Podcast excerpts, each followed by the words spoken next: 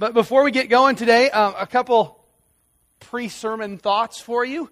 Uh, first of all, I'd like to give a, a, shout out to all our podcast listeners, all 11 of you. And so if you listen to the podcast, especially whoever's listening from Sweden, we appreciate you because you make our ministry international. And so thanks to the Sweden podcast listener. Um, also, uh, I just wanted to bring you up to date real quick on our our uh, associate pastor search and kind of where we're at. We sent out an email a couple weeks ago at, that, uh, you know, last uh, fall at our annual meeting, the leadership team presented a potential job description for an associate pastor of leadership development, we've called it. And uh, we decided that if our financials got to a certain place, that we would trust God and begin this process. And we've arrived. If the financials continue to stay strong, um, we pray that maybe sometime by the end of the year we will have an associate pastor of leadership development. And if you'd like to talk to me or any of the leadership team members, uh, um, we have Richard and Dave Bergeron and Bob Stouffer and Thomas and I and the leadership team. If you'd like to talk any more about that, you are welcome to, and we would enjoy that. But a search committee is being formed right now, and, uh, and we'll just continue to proceed with that. All right. Today, John chapter 19, I want to talk about secrets. That's what I want to spend some time talking about today. Did you know that there have been a lot of infamous people in this world that have had some rather bizarre secrets? They just are. Saddam Hussein uh, secretly was a romance novel author. I mean, maybe you didn't know that. I don't know. But they found this text that Saddam Hussein wrote. Um, it's, it's an analogy between a righteous king and uh, the woman he loves, who an invading army comes in and uh, and locks her up and takes her away. And so, you know, figure out the metaphor there. But you know, he was a, a cheesy romance novelist, right? Uh, so you know, maybe something that he did or didn't want known. I don't know. But Adolf Hitler, he had a fascination with Disney. Thomas, I don't know if you knew that, but, but Adolf, uh, probably a secret that Disney doesn't want known, right? Uh, Adolf Hitler had sketches of Disney characters all around his place. Um, Benjamin Franklin loved to be referred to as Dr. Franklin. He uh, would insist that people called him Dr. Franklin. And uh, the thing is, uh, Benjamin Franklin, if I, real, if I remember right, he wasn't educated past the age of 10 years old. And so he had no formal education. He had a couple honorary doctorates thrown on him at some point, but he was entirely self educated. But by the title of Dr. Franklin, he didn't really want anyone to know that. The last thing, secrets. You know, secrets we want to know. I, I came across this secret uh, this week that I thought was fascinating. The post office has released a new stamp, uh, the Statue of, Liberty stamp, and, uh, you know, promoting freedom and liberty, and it's supposed to be this big deal. And uh, turns out that the picture of the Statue of Liberty on the stamp isn't even the Statue of Liberty. It's a picture of the replica in Las Vegas, uh, of uh, the New York, New York Hotel. And so, which, upon finding out, the owners of New York, New York were thrilled with this idea that their statue was on the stamp. But little secrets that people didn't want you to know. You know, sometimes we all, we all have secrets. Uh, sometimes we confide those secrets in a friend, you know. And sometimes as a friend, it's, it's hard to keep a secret. I, I came across this article. Common magazines today have hilarious advice articles. If you ever read them, they're just comical. So this advice article was d- different ways to keep a secret because keeping a secret's hard. And so here's some of the highlights uh, of put this up there, Richard. Some highlights of the uh, how to keep a secret from from this uh, eHow online magazine. Uh, the, some of my favorite were don't tell the secret, right? I just thought that was great. Another one was don't divulge the secret. I'm not kidding you, all right? And another one that I really appreciated was don't confide the secret. So I'm, not kidding you. All right, so uh, you can get rid of that. People have secrets, right? You know, everyone has secrets. They keep them secret because they fear the consequences if someone finds out. And, and sometimes people have secrets because they fear if a secret gets out, they fear for their own safety. Most of the time, it's they fear whatever other people will think of them. Generally, we fear public opinion or friends' opinion if they would know the truth. We have secret fans out there. Some of you are secret Cubs fans. I know you are, but you're too embarrassed to admit it, which rightfully so. It, um, so, you know, secret hobbies, secret sins, secret interests, secret crushes, secret income that you keep from the IRS, right? You know what I mean? Uh, so, it's all across the board. People have secrets. what I want to know today, and it's really a simple question. It's a simple question. Can someone be a secret follower of Jesus? Can someone be a secret follower of Jesus? Not for very long, Jim. Well, we're going to see that today. All right, look at the words that John uses in John chapter 19, verse 38. Look what he says. Later, okay, remember, Jesus had died. They had to take his body off the cross before the uh, sundown came and the Sabbath started. And so we see here. So later, Joseph of Arimathea asked Pilate for the body of Jesus. Now, Joseph was a disciple of Jesus, but secretly because he feared the Jews. That makes me scratch my head. Secretly? A secret disciple? So we're on, we're on message 50 of our series in, in John, and there's 21 chapters in John. After today, we only have four left. The second half of John, as we've talked about for months now, is all about this journey of Jesus to the cross. If there's, remember, there's two books of John. If you can split them in half, you'd see the, the book of signs and the book of glory. And the book of glory is all about his journey to the cross and to his resurrection.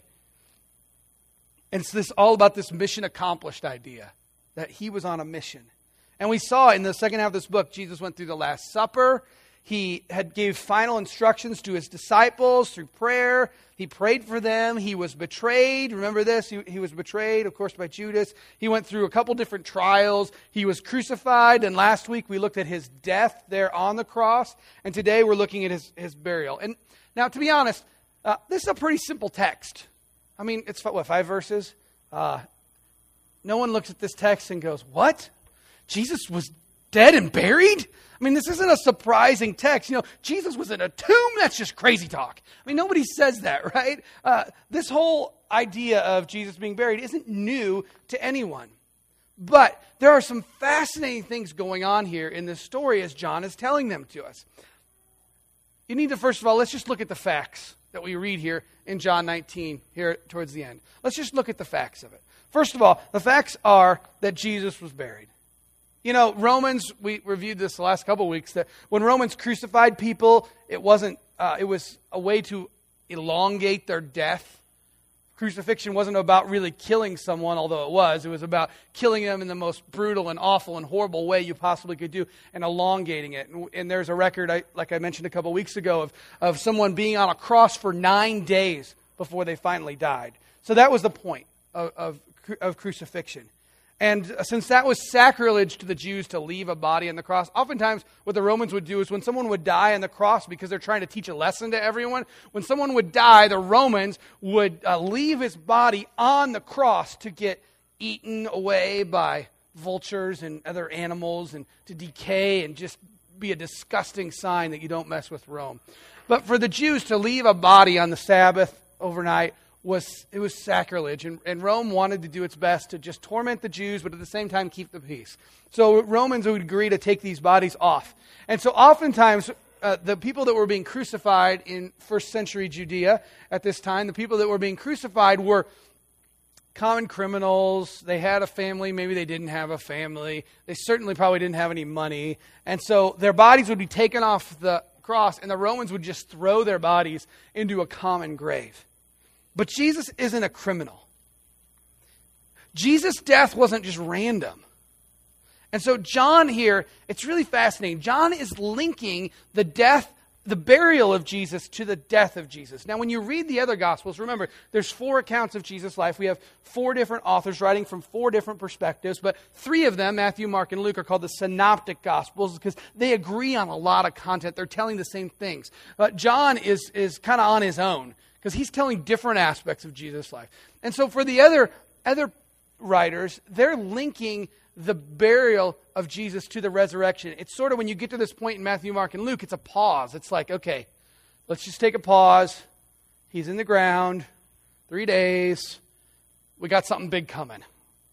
But John doesn't really do that with this part of the story. What John does is he links it to the finality of Jesus' mission. And you need to go back to, to last week to, to really know what I'm talking about there. If you missed that, be one of, make my podcast listeners 12, right? If you missed it, go back and listen to that because, uh, you know, it's a, it's a great message and it really sets the, the the stage for this message that I'm preaching today.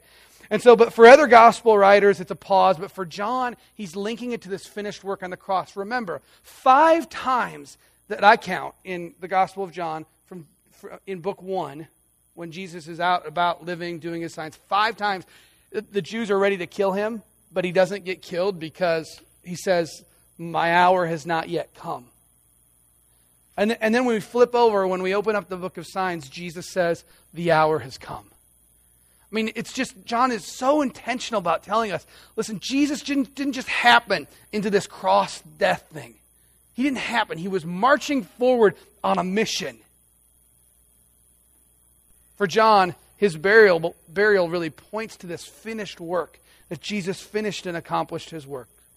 Now, the other thing about this passage that's fascinating is that this passage clearly speaks to the royalty of Jesus. John wants us to know that Jesus wasn't just an ordinary dude that got caught up in something he was not big enough to handle and, and, and got killed for it. No, John wants us to know that Jesus wasn't just an ordinary guy, Jesus was a king, he was royalty.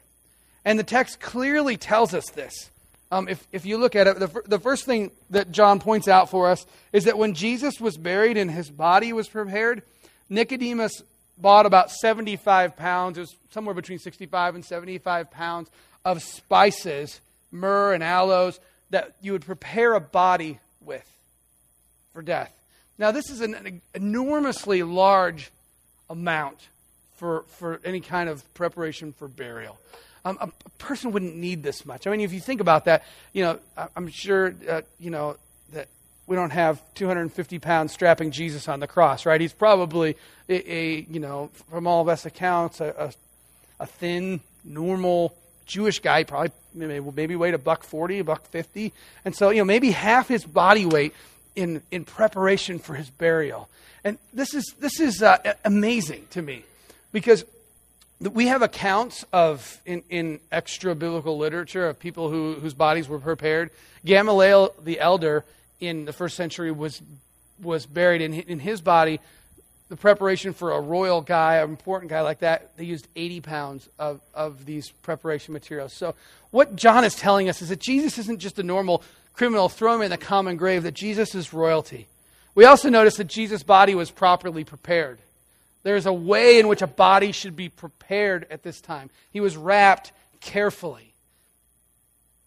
We also see that Jesus was buried in a new tomb. I mean, this is fascinating. Look, at, look what he says um, in verse. Uh, in verse 41, at the place where Jesus was crucified, there was a garden, and, and it was nearby where he was crucified. And, and in the garden, there was a new tomb in which no one had ever been laid I mean, no one had ever been buried there before. You don't get new tombs if you're a common criminal. All right? You get a used one someone else has already used. They've taken the body out and put the bones somewhere. So you see, Jesus, all this is pointing towards Jesus' royalty, that he was something more than just a common criminal. You know, uh, in the first century, tombs were an, an interesting thing. Tombs would, would be a, a cavern carved out uh, of a, the limestone hills in, in the region around Jerusalem. And these limestone hills, I mean, it would take, you can imagine people doing this by hand, carving out a cave by hand. And, um, and the cave would be carved out. And there was a, an opening somewhere between four and six foot tall in, in the cave. And they would have a rolling stone. It was usually would be, not be a round stone, but an oval stone. And in front of the entrance to the tomb, there would be a trench dug out. The idea was you could roll this big, heavy stone if you had enough people, and it could be closed and sealed. But tombs were reused all the time, so you might need to get back in there. And so the idea was you could get back in there if you needed. Inside the tomb, there was a chamber. Uh, you walk in, not a big chamber, a small chamber, chamber, and a ledge had been carved out along the edges of the chamber. That ledge was for the preparation of the body in burial. So they put the body on the ledge and they would prepare it. They would wrap it and they would put all these spices and aloes and things to prepare the body for death. Then inside the tomb, inside the cavern, if you can imagine. There's a series of tunnels dug, about 24 inches tall, and they would dig these tunnels in about six feet. And what they would do is, once the body was prepared, they'd pick it up and they'd fi- literally like a filing cabinet, you file the body away. You put the body into this 24 inch tunnel, and then you leave it for a year. And it takes a year for everything to decay and rot. And usually, about a year was the common practice. And then after a year, they would go back, they'd roll the stone away, they'd take the body out, they'd take the bones out, and they'd put them in a bone box. And, and then they'd put the bone box in another part of the tomb. If you remember, um, James Cameron claimed he found the body of Jesus. Do you remember that? Not too long ago. Or one of these guys, because he found a bone box with Jesus' name on it. Look, he's really dead, you know whatever. Anyway, but uh, you know, they would take a box like this and they'd put the name on it and they'd set the bones in a different part of the tomb. And then the tomb was reused. So only a very wealthy, important person could afford a new tomb. Because it's a lot of work, and it would, if you were lucky enough to get a tomb, it would have been a tomb that had been used probably many, many, many, many times, a family tomb. Uh, only royalty would have that much spice used. No criminal would have his body properly prepared in that way. And John is clearly telling us that Jesus is royalty and that his death was purposeful. He's clearly telling us Jesus wasn't an ordinary guy. And so we get that. Like when you read this story, I get that. You get that. But there's this introduction from John of these two guys in this story that when I first read this, it's like, where did these guys come from?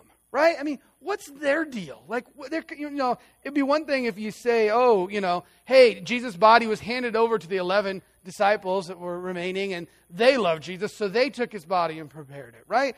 But, you know, the, the disciples were in hiding, and so it seems like the disciples should be giving him the proper respect, but these two unknown or minor disciples, at least from John's gospel's perspective, are there taking care of his body. And what's more, if they are disciples, John's picture of Joseph of Arimathea was that he was a cowardly disciple. He believed, but he was afraid to follow. He's a secret disciple. So, really? A secret disciple? To me, that doesn't sound very John like for John's gospel as he goes through. Well, it doesn't sound very Jesus like for that matter. Jesus said, If anyone would come after me, he must deny himself and take up his cross. He said, If you follow me, the world will hate you. He said, Eat my flesh, drink my blood. I mean, does that leave room for a secret disciple? And how would the 11 feel about this? We, I mean, they gave their lives to Jesus, right? They gave up everything to follow him. They, I mean, they expected themselves to be, to die with Jesus at some points in the Gospel of John. How would they feel about, like, hey, wait, we could have been secret disciples?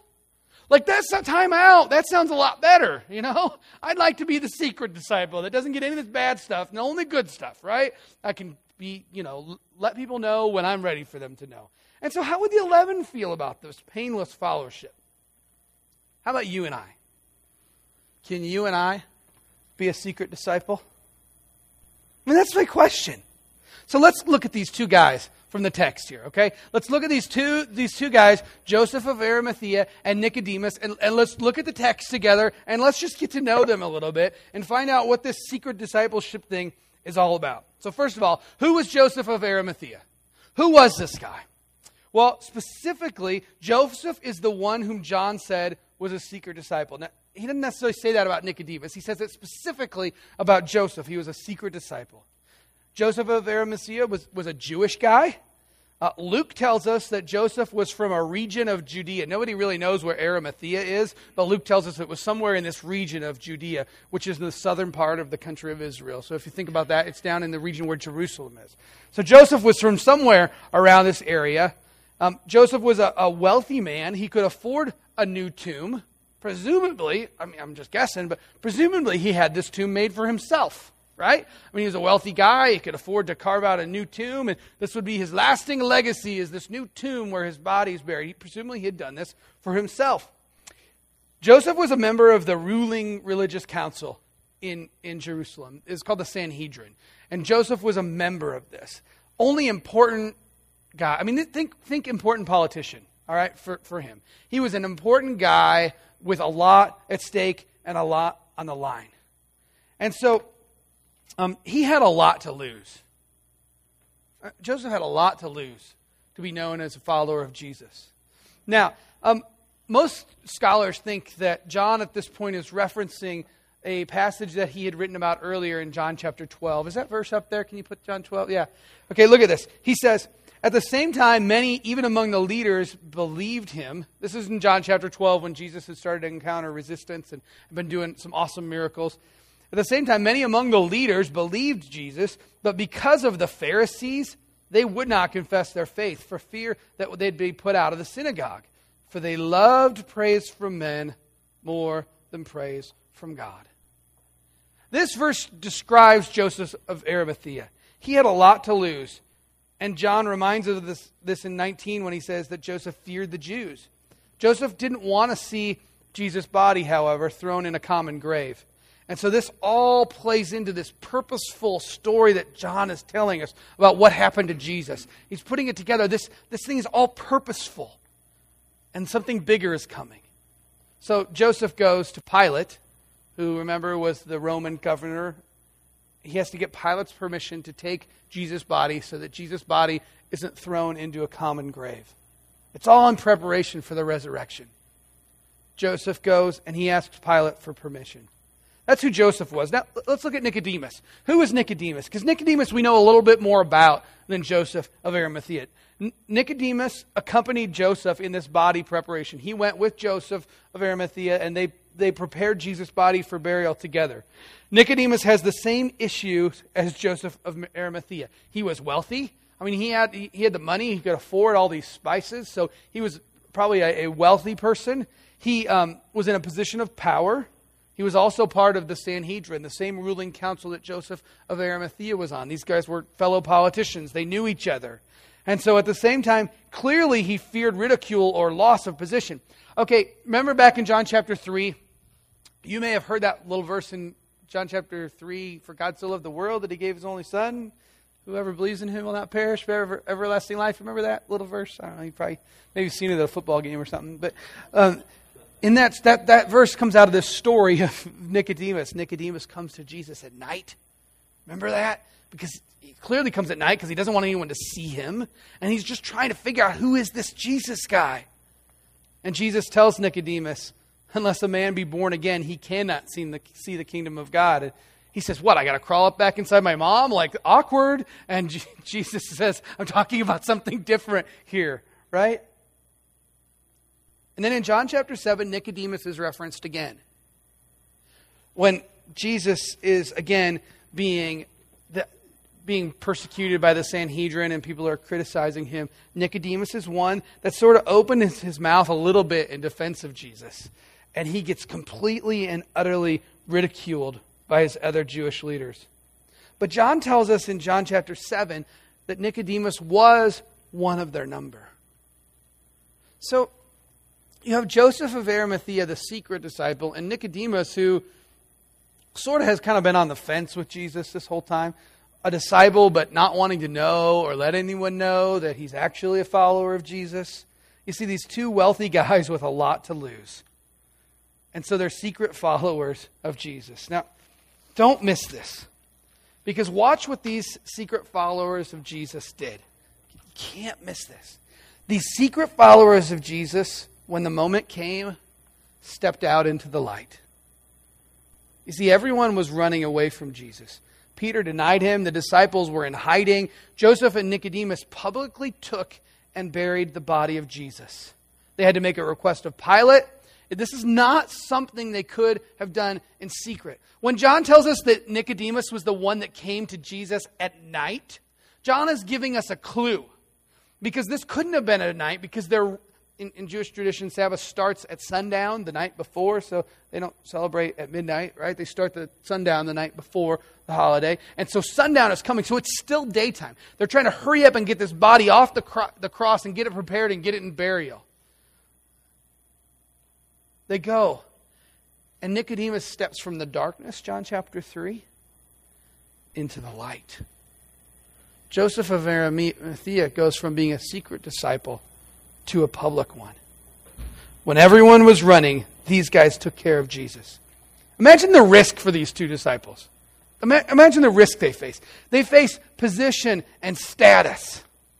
I mean, these guys were important people. They were politicians. They were religious council leaders. They had status as good Jews. They, they were required in public. They took a risk in getting Jesus' body.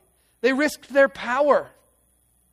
They were influential with people, and, and, and the risk was that if they got identified with Jesus, that their power would be removed. They were used to public esteem and praise and respect. They walked down the road, and, you know, it's like people said, oh, there's Joseph of Arimathea or Nicodemus. They're, you know, they're like religious politicians. They're like important people, and we should respect them. And they risked giving all that up to follow Jesus. They risked ceremonial uncleanliness. They came in contact as Jews with a dead body, which would eliminate them from the special Sabbath that was coming up the next day because they couldn't be clean and participate in the festivals. They risked that huge, um, that huge cultural obligation that they faced, and they risked their lives. Do you know why that the followers of Jesus aren't there with the body? Because they're in hiding. They realize that their lives are at risk. So when Joseph of Arimathea and Nicodemus come out into the light as publicly as followers of Christ, they're risking their very lives. These secret followers, Joseph in particular, Nicodemus, these two guys put their lives on the line. There were risks that they took. There were also costs.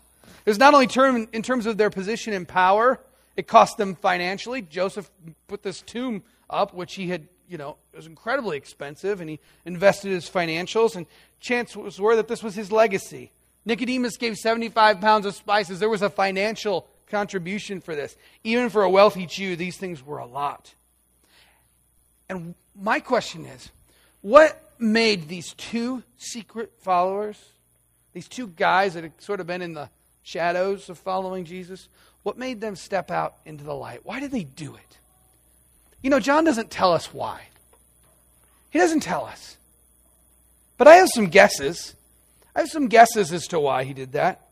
I just think that maybe these two guys saw Jesus crucified, and something inside them, in, in the core of their being, snapped. Something said this was such an atrocity, such a wrongdoing and they realized that Jesus was, was more than just a guy. Something had to be done. Something snapped, and they said, Enough. I no longer care what it costs me. The point is not so much why they did it, the point is what they did. They went public. Here's my question for you. Same question I asked at the beginning. Is there such thing as a secret disciple today? Can you be a secret disciple? I think the answer to that question is yes. You might be surprised that I would say that, but I think the answer is yes. You see, as we look through the Gospel of John, Jesus has this amazing method of making disciples. It's something we've talked about over and over and over. The very first thing that Jesus does with his disciples is they're curious and they're scratching their heads about Jesus. And they say to Jesus in, in, in John chapter 1, they say, Where are you staying? And Jesus says, Come and see. In other words, here's an invitation. Follow me, check it out, no obligations. Just come check me out. Remember, we've talked about this a lot. The fourfold ministry of Jesus. Come and see, check me out, come and follow, be my disciple, come and be with me, do the work of a disciple, come and remain in me. I'm leaving. It's on your shoulders now.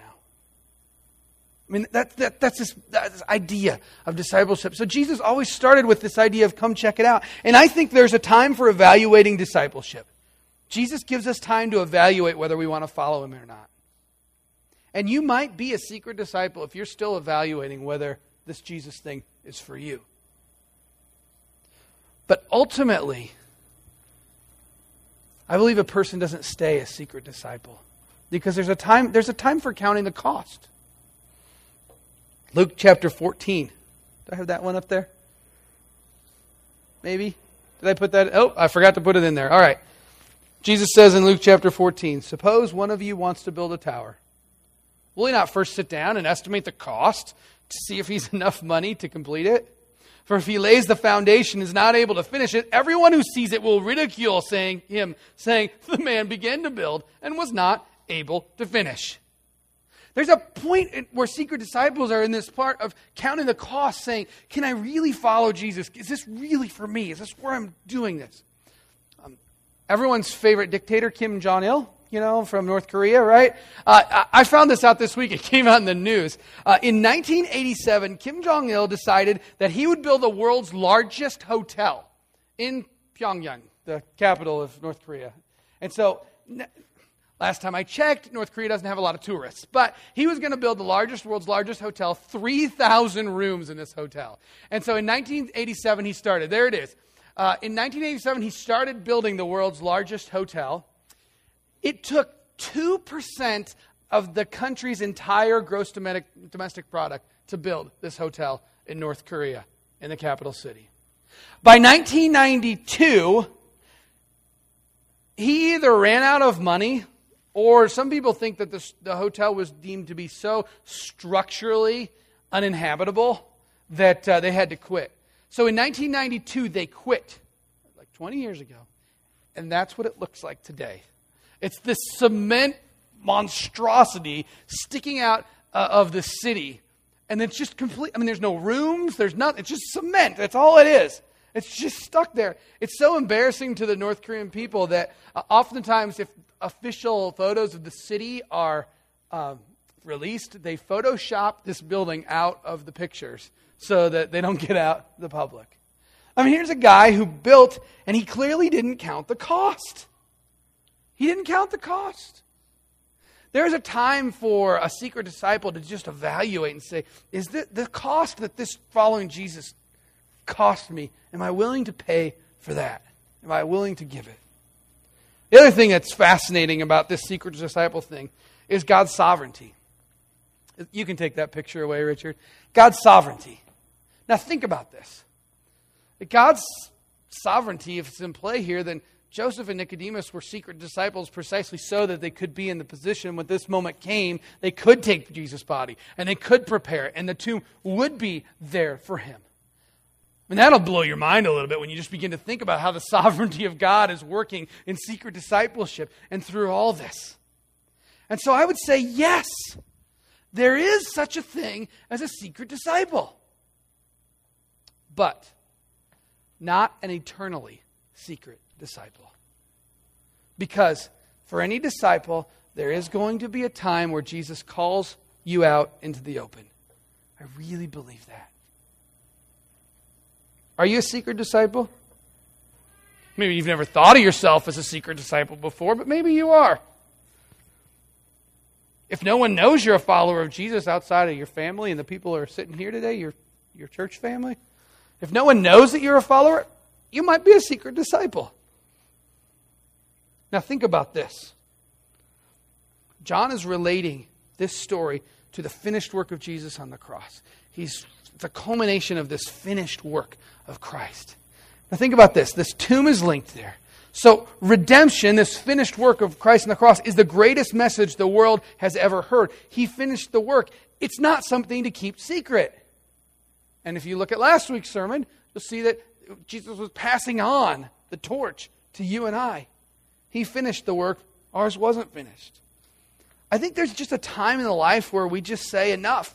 I've just witnessed it in so many people. Um, just even here in our family at Waukee Community Church, people that are going, men and women that are going, you know what? Enough. God's just doing something in my heart, and I can't be a secret disciple any longer. There's a time where you just say that. God's calling me to do something, and I must act. The love of Christ compels me to. Sometimes we say, I've bought into this American dream of, of just having all a really nice life, and, and, and, and God is doing something to call me out. I can't be secret anymore. Maybe you've got friends and family which you've never even had a spiritual conversation. And God's saying to you, enough. The time for secret discipleship is over. I think that's the message of John chapter 19, the end here. At some point, God will call you to ask. As I wrap up, I want to tell you this one story. When I was a kid, grew up in a great church, but um, my church scared me a lot as a kid, you know, like uh, they'd tell me the rapture was coming, and so I'd run around J.C. Penney's and I couldn't find my mom. I'd be like, oh, the rapture came, I've been left behind. You know, I knew I didn't really believe, I knew it. And so, I mean, there's a lot of fear stuff going on that wasn't intentional at all, but that's what the message I got. I'll never forget this guest preacher came in one time in our church, and he starts preaching about the church in China. And, you know, God's been doing amazing things in China, and for years now he's been doing amazing things.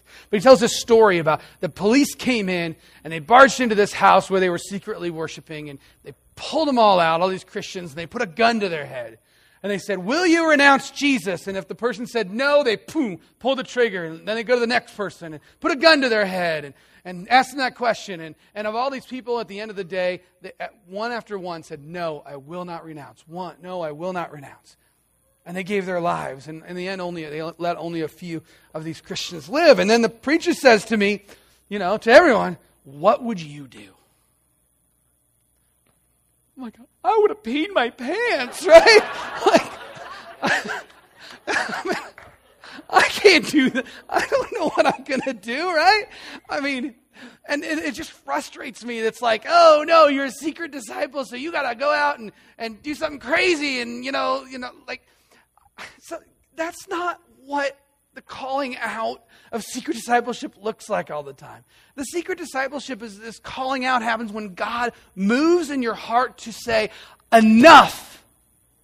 I can't do it anymore. I can't. Because God is calling me to do something. God will at some point call you to act.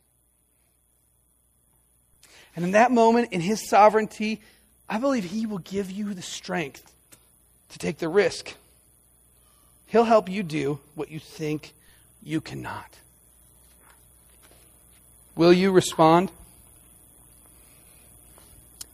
When the moment comes, will you trust His sovereignty? Will you step out into the light? If you're already there, if you're a secret disciple today, I want to just encourage you listen, listen. Look at the eyes of the Spirit as He's working in your heart. Respond and say, Yes, I'll step into the light. Let's pray.